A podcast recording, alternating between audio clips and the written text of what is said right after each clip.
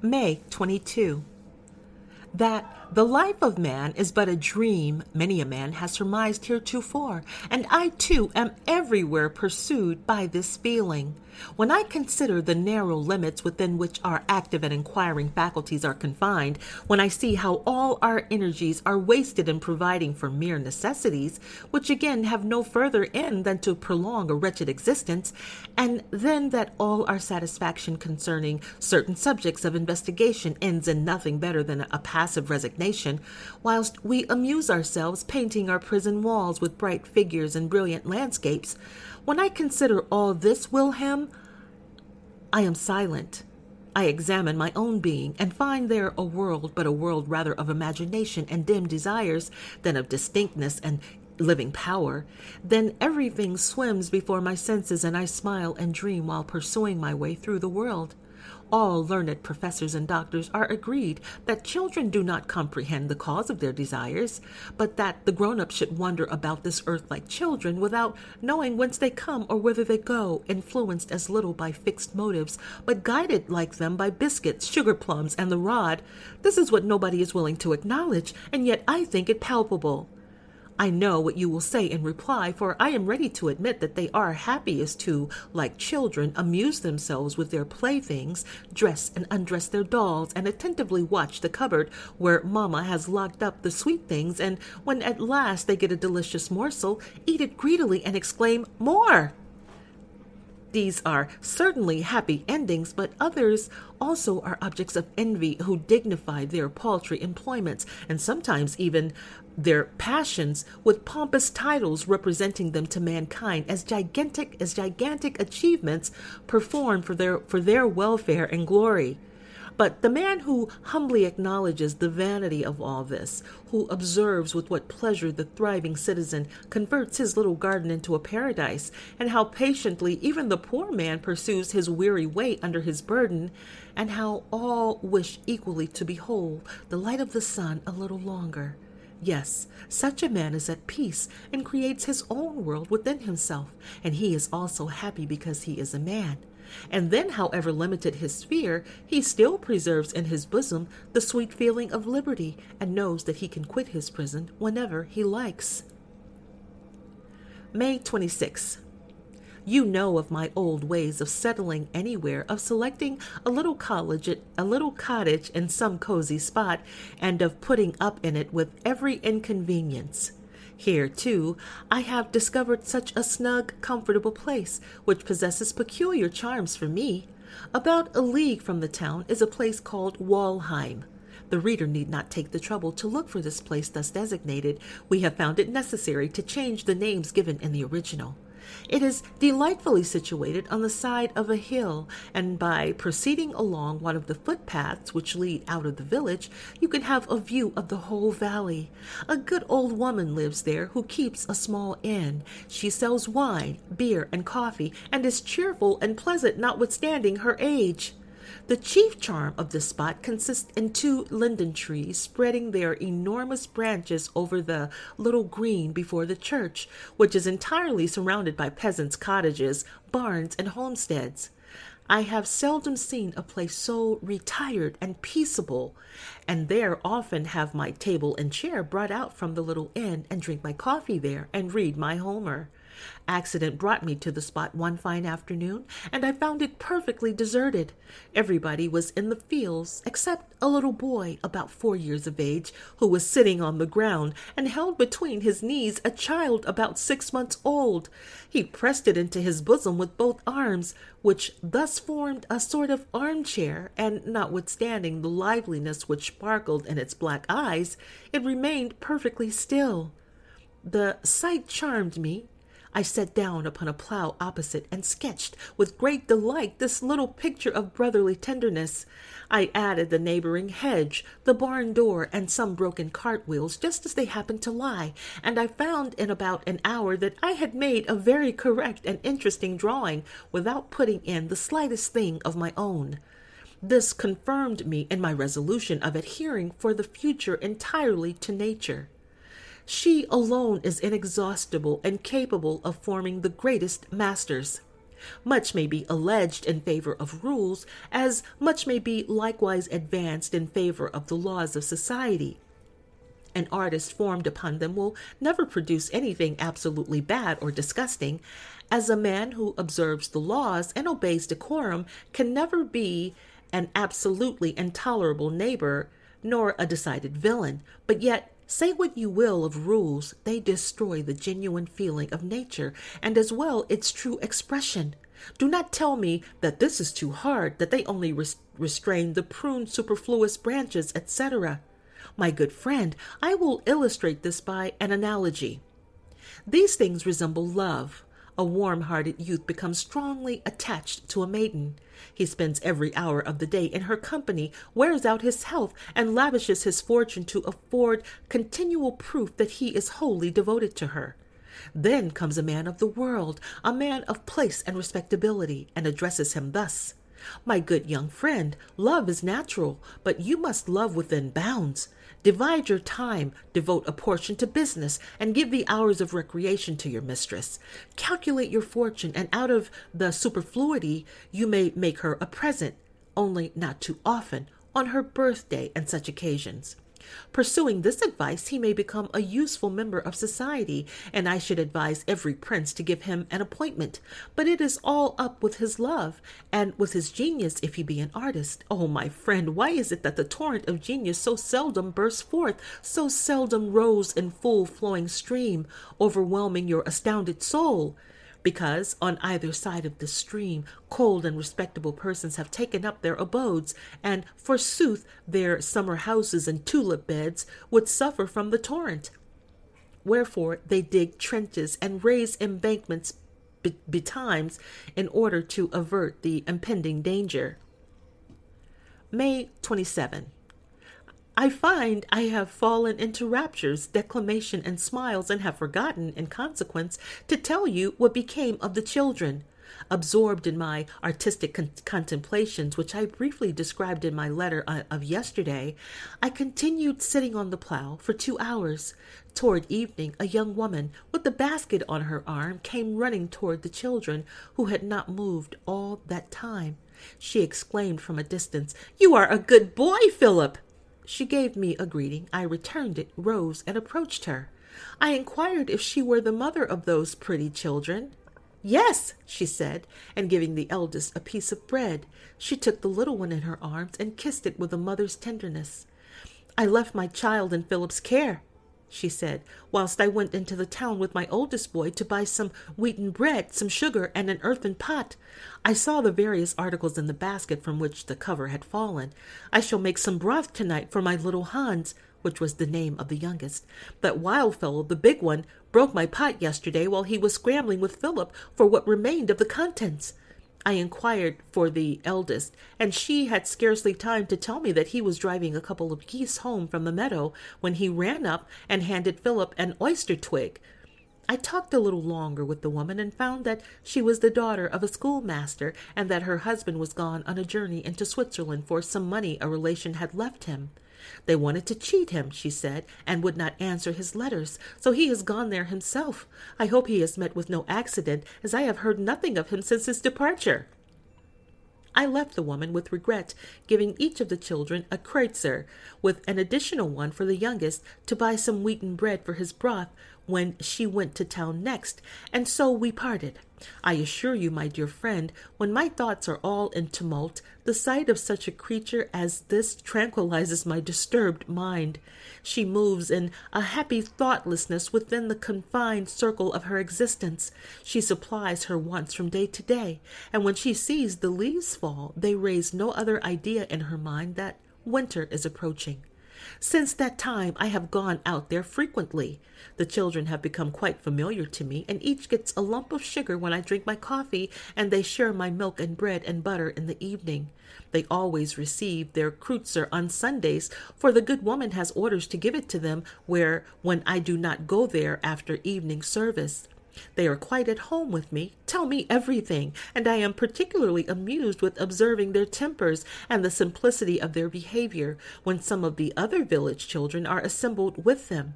It has given me a deal of trouble to satisfy the anxiety of the mother, lest, as she says, they should inconvenience the gentleman. May 30. What I have lately said of painting is equally true with respect to poetry.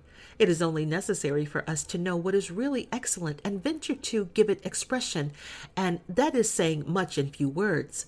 Today I have had a scene which, if literally related, would make the most beautiful ideal in the world. But what should I talk of poetry and scenes of ideals? Can we never take pleasure in nature without having recourse to art? If you expect anything grand or magnificent from this introduction, you will be sadly mistaken. It relates merely to a peasant lad who has who has excited in me the warmest interest. As usual, I shall tell my story badly, and you, as usual, will think me extravagant. It is Walheim, once more, always Walheim, which produces these wonderful phenomena. A party had assembled outside the house under the linden trees to drink coffee. The company did not exactly please me, and under one pretext or another I lingered behind. A peasant came from an adjoining house and set to work arranging some part of the same plough which I had lately sketched. His presence pleased me, and I spoke to him, inquired about his circumstances, made his acquaintance, and, as is my wont with persons of that class, was soon admitted into his confidence. He said he was in the service of a young widow who set great store by him. She, he spoke so much of his mistress and praised her so extravagantly that I could soon see he was desperately in love with her. She is no longer young, he said, and she was treated so badly by her former husband that she does not mean to marry again. From this account, it was so evident that it, it was so evident what incomparable charms she possessed for him, and how ardently he wished she would select him to extinguish the recollection of her first husband's misconduct. But I should have to repeat his own words in order to describe the depth of the poor fellow's attachment, truth, and devotion. It would, in fact, require the gifts of a great poet to convey the expression of his features, the harmony of his voice, and the heavenly fire of his eye. No words can portray the tenderness of his every movement and of every feature. No effort of mine could do justice to the scene. His alarm lest I should misconceive his position with regard to his mistress or question the propriety of her conduct touched me particularly. The charming manner with which he described her, from from which he described her form and person, which, without possessing the graces of youth, won and attached him to her, is inexpressible and must be left to the imagination. I never have in my life witnessed or fancied or conceived the possibility of such intense devotion, such ardent affections united with so much purity. Do not blame me if I say that the recollection of this innocence and truth is deeply impressed upon my very soul, that this picture of fidelity and tenderness haunts me everywhere, and that my own heart, as though enkindled by the flame, glows and burns within me. I mean now to try and see her as soon as I can, or perhaps on second thoughts I had better not. It is better I should behold her through the eyes of her lover. To my sight, perhaps, she would not appear as she now stands before me. And why should I destroy so sweet a picture? June 16. Why do I not write to you? You lay claim to learning and ask such a question. You should have guessed that I am well. That is to say, in a word, I have made an acquaintance who has won my heart. I have. I know not. To give you a regular account of the manner in which I have become acquainted with the most difficult, with the most amiable of women would be a difficult task. I am a happy and contented mortal, but a poor historian. An angel nonsense. Everybody so describes his mistress, and yet I find it impossible to tell you how perfect she is, or why she is so perfect. Suffice it to say, she has captivated all my senses. So much simplicity with so much understanding, so mild and yet so resolute, a mind so placid, a life so active. But all this is ugly balderdash, which expresses not a single character nor feature. Some other time, but no, not some other time. Now, now this is, now this very instant will I tell you about it. Now or never. Well, between ourselves, since I commenced my letter, I have been three times to I have been three times on the point of throwing down my pen, of ordering my horse and riding out, and yet I vowed this morning that I would not ride today, and yet every moment I am rushing to the window to see how high the sun is. I could not restrain myself. Go to her, I must. I have just returned, Wilhelm, and whilst I am taking supper, I will write to you. What a delight it is for my soul to see her in the midst of her dear, beautiful children, eight brothers and sisters. But if I proceed thus, you will be no wiser at the end of my letter than you were at the beginning. Attend, then, and I will compel myself to give you the details. I mentioned to you the other day that I had become acquainted with S, the district judge, and that he had invited me to go and visit him in his retirement, or rather in his little kingdom. But I neglected going, and perhaps should never have gone if chance had not discovered to me the treasure which lay concealed in that retired spot. Some of our young people had proposed giving a ball in the country at which I consented to be present. I offered my hand for the evening to a pretty and agreeable but rather commonplace sort of girl from the immediate neighborhood, and it was agreed that I should engage a carriage and call upon Charlotte with my partner and her aunt to convey them to the ball. My companion informed me as we drove along through the park to the hunting lodge that I should make the acquaintance of a very charming young lady. Take care, added the aunt, that you do not lose your heart. Why? Said I. Because she is already engaged to a very worthy man, she replied, who has gone to settle his affairs upon the death of his father, and will succeed to a very considerable inheritance. This information possessed no interest for me. When we arrived at the gate, the sun was setting behind the tops of the mountains.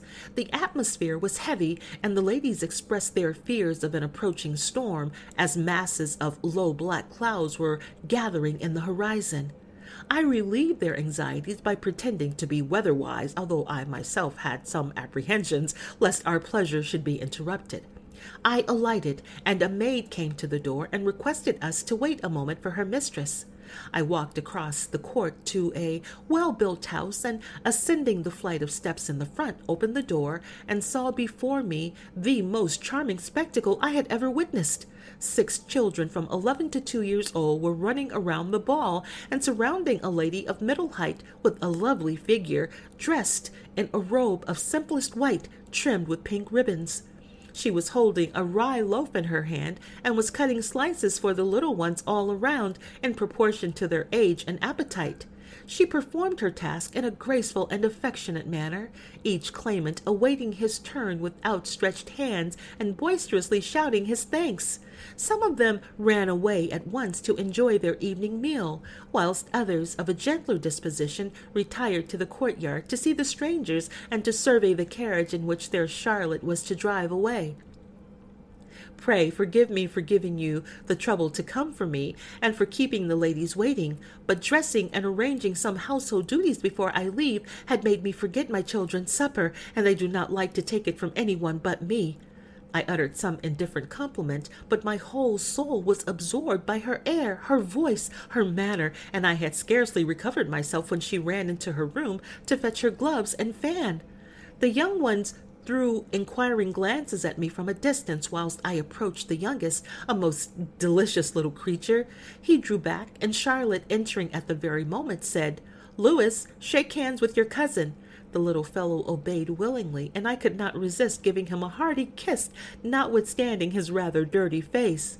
Cousin, said I to Charlotte as I handed her down, do you think I deserve the happiness of being related to you? She replied with a ready smile, Oh, I have such a number of cousins that I should be sorry if you were the most undeserving of them and taking leave, she desired her next sister, Sophie, a girl about eleven years old, to take great care of the children and to say good-bye to Papa for her when he came home from his ride. She enjoined to the little ones to obey their sister Sophie as they would herself, upon which some promised that they would, but a little fair-haired girl, about six years old, looked discontented and said, But Sophie is not you, Charlotte, and we like you best.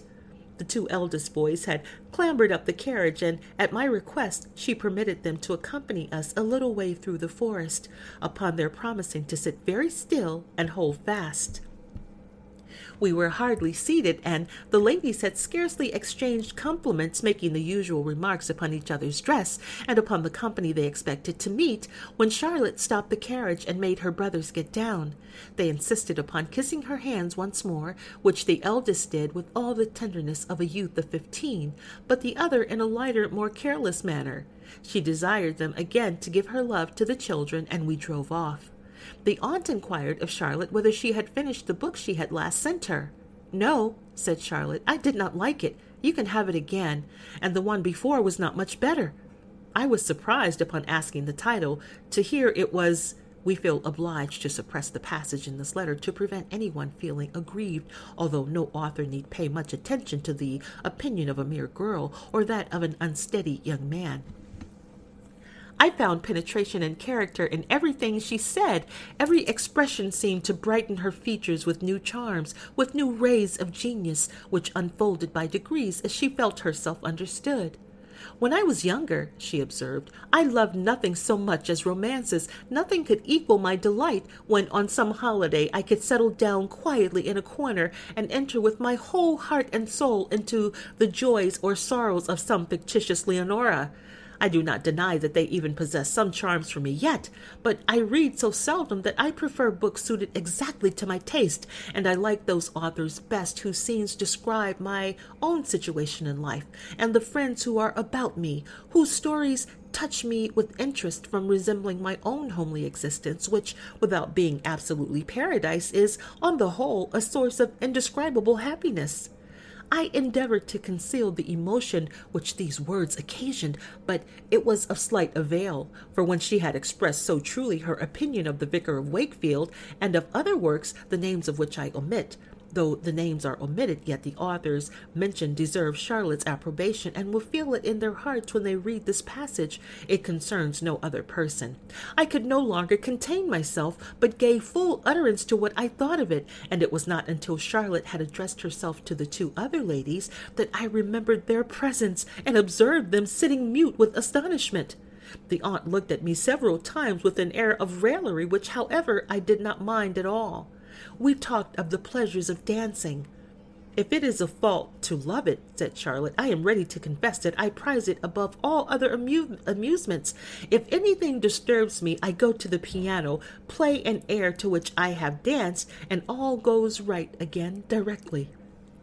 You who know me can fancy how steadfastly I gazed upon her rich dark eyes during these remarks, how my very soul gloated over her warm lips and flesh, glowing cheeks, how I became quite lost in the delightful meaning of her words, so much so that I scarcely heard the actual expressions. In short, I alighted from the carriage like a person in a dream, and was so lost to the dim world around me that I scarcely heard the music which resounded from the illuminated ballroom. The two Misses Audran and certain N. N. I cannot trouble myself with the names, who were the aunts and Charlotte's partners, received us at the carriage door, and took possession of their ladies whilst I followed mine. We commenced with a minuet. I led out one lady after another, and precisely those who were the most disagreeable could not bring themselves to leave off. Charlotte and her partner began an English country dance, and you must imagine my delight when it was their turn to dance the fu- dance the figure with us. You should see Charlotte dance. She dances with her whole heart and soul. Her figure is all harmony, elegance, and grace, as if she were conscious of nothing else and had no other thought or feeling, and doubtless for the moment every other sensation is extinct. She was engaged for the second country dance, but promised me the third, and assured me, with the most agreeable freedom, that she was fond of waltzing. It is the custom here, she said, for the previous partners to waltz together, but my partner is an indifferent waltzer and will feel delighted if I save him the trouble.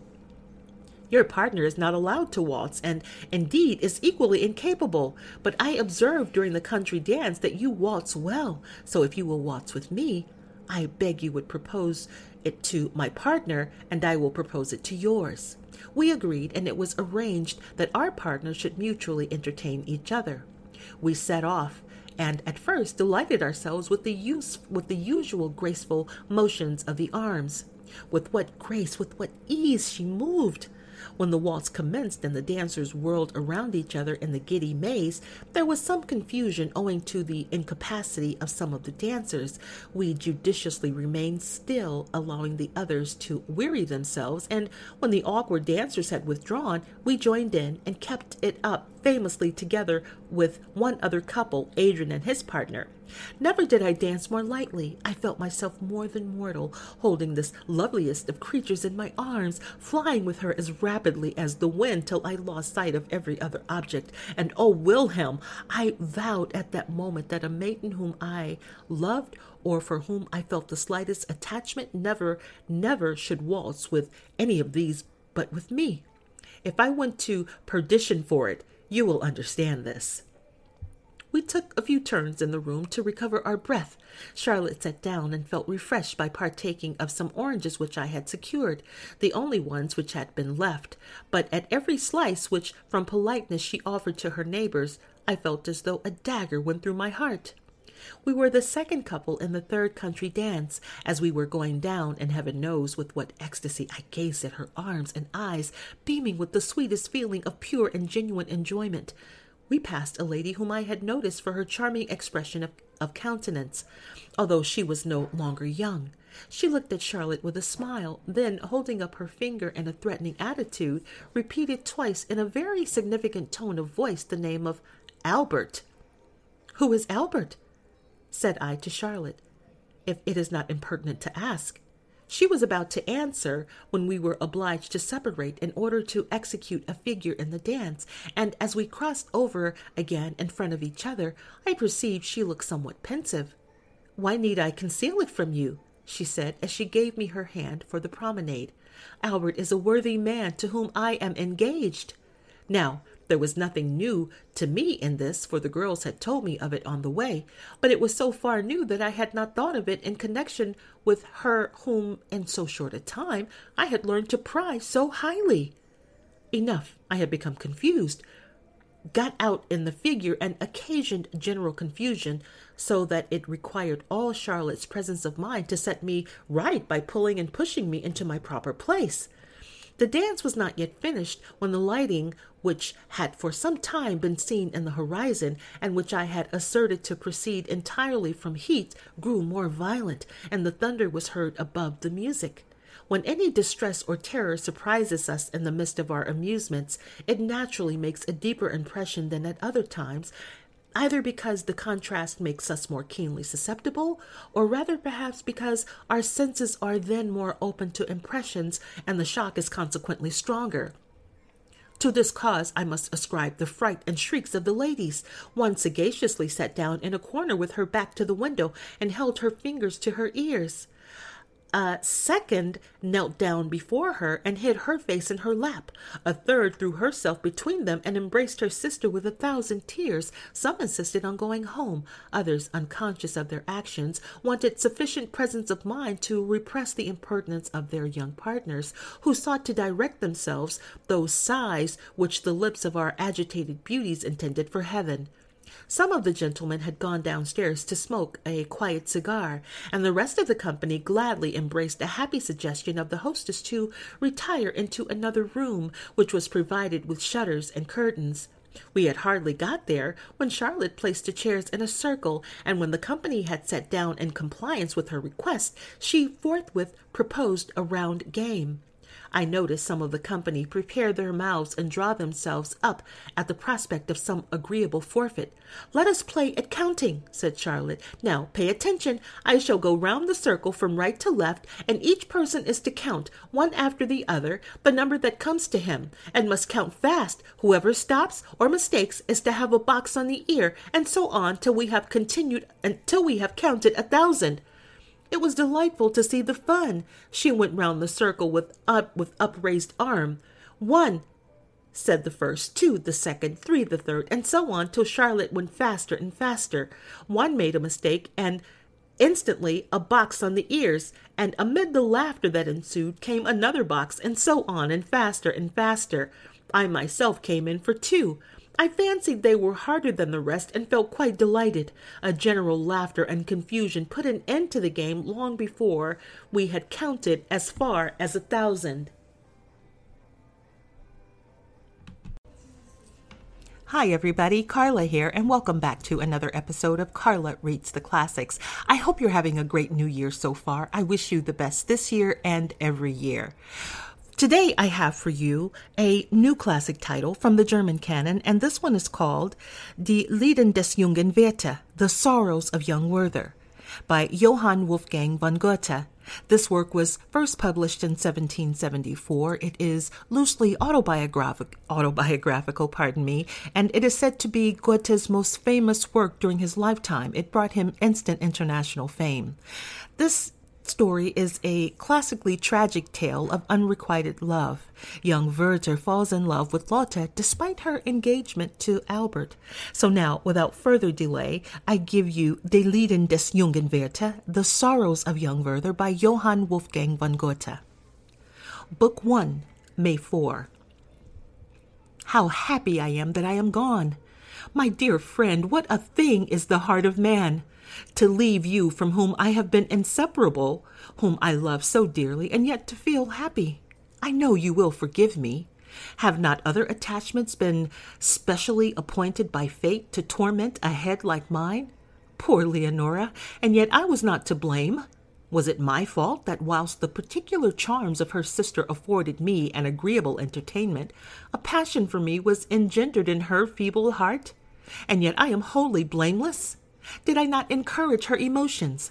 Did I not feel charmed at those truly genuine expressions of nature which, though but little mirthful in reality, so often amused us?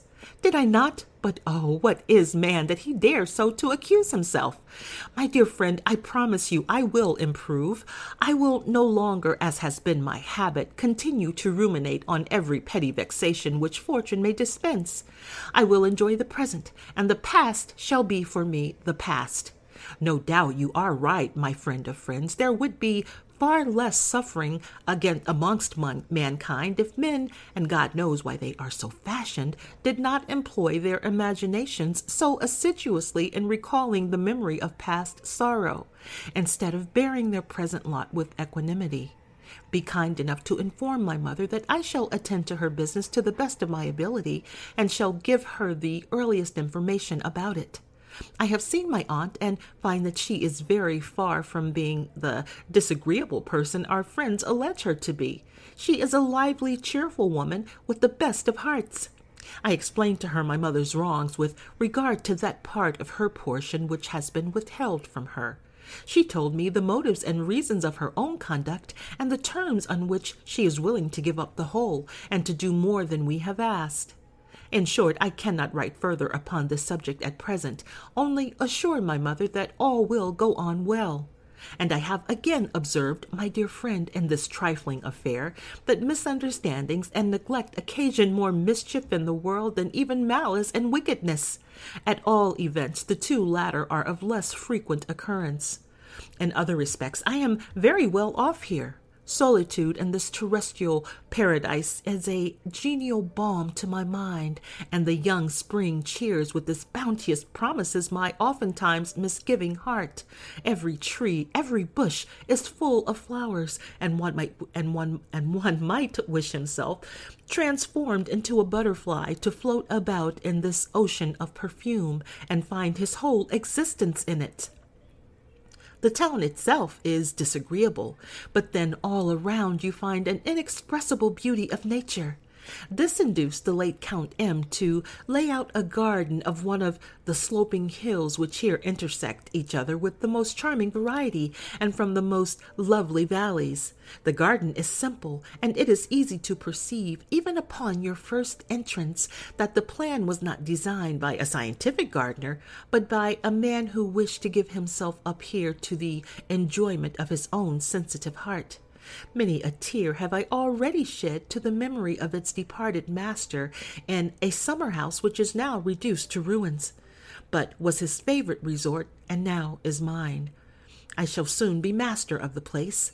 The gardener has become attached to me within the last few days, and he will lose nothing thereby. May 10. A wonderful serenity has taken possession of my entire soul, like these sweet mornings of spring which I enjoy with my whole heart. I am alone and feel the charm of existence in the spot which was created for the bliss of souls like mine. I am so happy, my dear friend, so absorbed in the exquisite sense of mere twank- tranquil existence that I neglect my talents. I should be incapable of drawing a single stroke at the present moment, and yet I feel that I was never at and yet I feel I was never a greater artist than now. When, while the lovely valley teems with vapor around me and the meridian sun strikes the upper surface of the impenetrable foliage of my trees, and but a few stray gleams steal into the inner sanctuary, I throw myself down among the tall grass by the trickling stream, and as I lie close to the earth, a thousand unknown plants are noticed by me. When I hear the buzz of the little world among the stalks and grow familiar with the countless indescribable forms of the insects and flies, then I feel the presence of the Almighty, who formed us in his own image, and the breath of that universal love which bears and sustains us, and it floats around us in an eternity of bliss. And then, my friend, when darkness overspreads my eyes and heaven and earth seem to dwell in my soul and absorb its power like the form of a beloved mistress, then I often think with longing, oh, would, would I I could describe these conceptions, could impress upon paper all that is living so full and warm within me that it might be the mirror of my soul, as my soul is the mirror of the infinite God. Oh, my friend, but it is too much for my strength. I sink under the weight of the splendor of these visions. May 12. I know not whether some deceitful spirits haunt this spot, or whether it be the warm celestial fancy in my own heart which makes everything around me seem like a paradise. In front of the house is a fountain, a fountain to which I am bound by a charm like Melusina and her sisters. Descending a gentle slope, you come to an arch where, some twenty steps lower down, water of the clearest crystal gushes from the marble rock. The narrow wall which encloses it above, the tall trees which encircle the spot, and the coolness of the place itself, everything imparts a pleasant but sublime impression. Not a day passes on which I do not spend an hour there. The young maidens come from the town to fetch water, innocent and necessary employment, and formerly the occupation of the, da- of the daughters of the kings. As I take my rest there, the idea of the old patriarchal life is awakened around me. I see them, our old ancestors, how they formed their friendships and contracted alliances at the fountain side, and I feel how fountains and streams were guarded by beneficent spirits. He who is a stranger to these sensations has never really enjoyed cool repose at the side of a fountain after the fatigue of a weary summer day. May 13. You ask if you shall send me books. My dear friend, I beseech you, for the love of God, relieve me from such a yoke. I need no more to be guided, agitated, heated.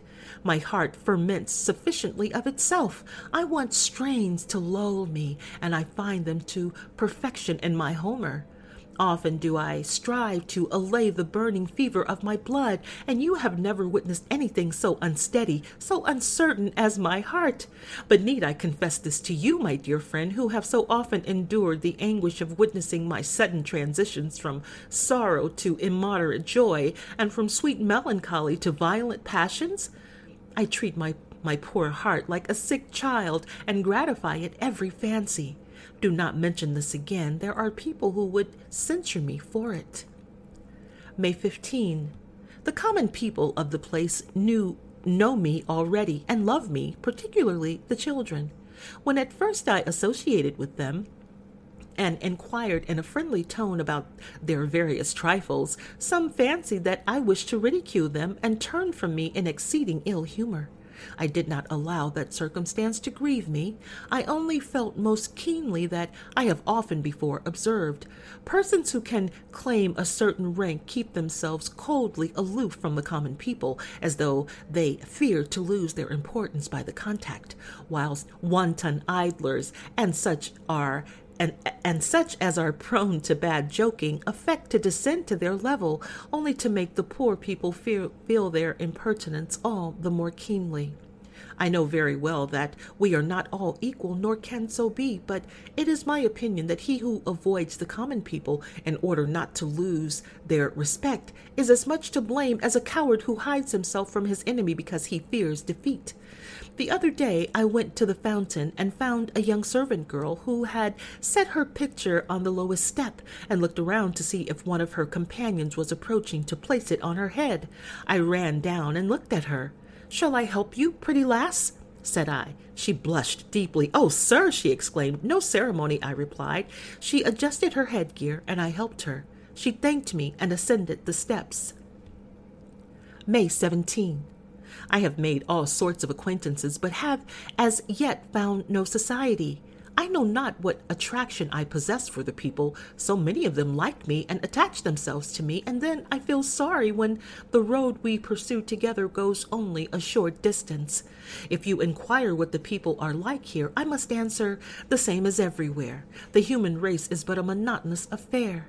Most of them labor the greater part of their time for mere subsistence, and the scanty portion of freedom which remains to them so troubles them that they use every exertion to get rid of it. Oh, the destiny of man! But they are a right good sort of people. If I occasionally forget myself and take part in the innocent pleasures which are not yet forbidden to the peasantry, and enjoy myself, for instance, with genuine freedom and sincerity, round a well covered table, or arrange an excursion or a dance opportunity, and so forth, all this produces a good effect upon my disposition. Only I must forget that there lie dormant within me so many other qualities which moulder uselessly and which I am obliged to keep carefully concealed. Ah, this thought affects my spirits fearfully, and yet to be misunderstood is the fate of the like of us. Alas, that the friend of my youth is gone. Alas, that I ever knew her. I might say to myself, You are a dreamer to seek what is not to be found here below. But she has been mine. I have possessed that heart, that noble soul in whose presence I seemed to be more than I really was, because I was all that I could be. Good heavens! Did then a single power of my soul remain unexercised? In her presence could I not display to its full extent that mysterious feeling with which my heart embraces nature? Was not our intercourse a perpetual web of the finest emotions, of the keenest wit, the varieties of which, even in their very eccentricity, bore a stamp of genius? Alas, the few years by which she was my senior brought her to the grave before me. Never can I forget her firm mind or her heavenly patience. A few days ago, I met a certain young V, a frank, open fellow with a most pleasing countenance. He had just left the university, does not deem himself otherwise, but believes he knows more than other people. He has worked hard, as I can perceive from many circumstances, and, in short, possesses a large stock of information. When he heard that I am drawing a good deal, and that I know Greek, two wonderful things for this part of the country, he came to see me and displayed his whole store of learning from Batteux to Wood, from De Piles to Winckelmann.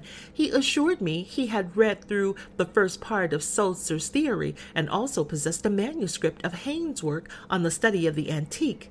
I allowed it all to pass. I have become acquainted also with a very worthy person, the district judge, a frank and open hearted man. I am told it is a most delightful thing to see him in the midst of his children, of whom he has nine. His eldest daughter, especially, is highly spoken of. He has invited me to go and see him, and I intend to do so on the first opportunity. He lives at one of the royal hunting lodges, which can be reached from here in an hour and a half by walking, and which he obtained leave to inhabit after the loss of his wife, as it is so painful to him to reside in town and at the court. There also have come in my way a few other originals of a questionable sort, who are in all respects undesirable and most intolerable in their demonstration of friendship. Goodbye. This letter will please you. It is quite historical. And that does it for this segment of Goethe's the Sorrows of Young Werther. Thank you so much for listening. Please stay tuned for more readings of this great work. Until next time.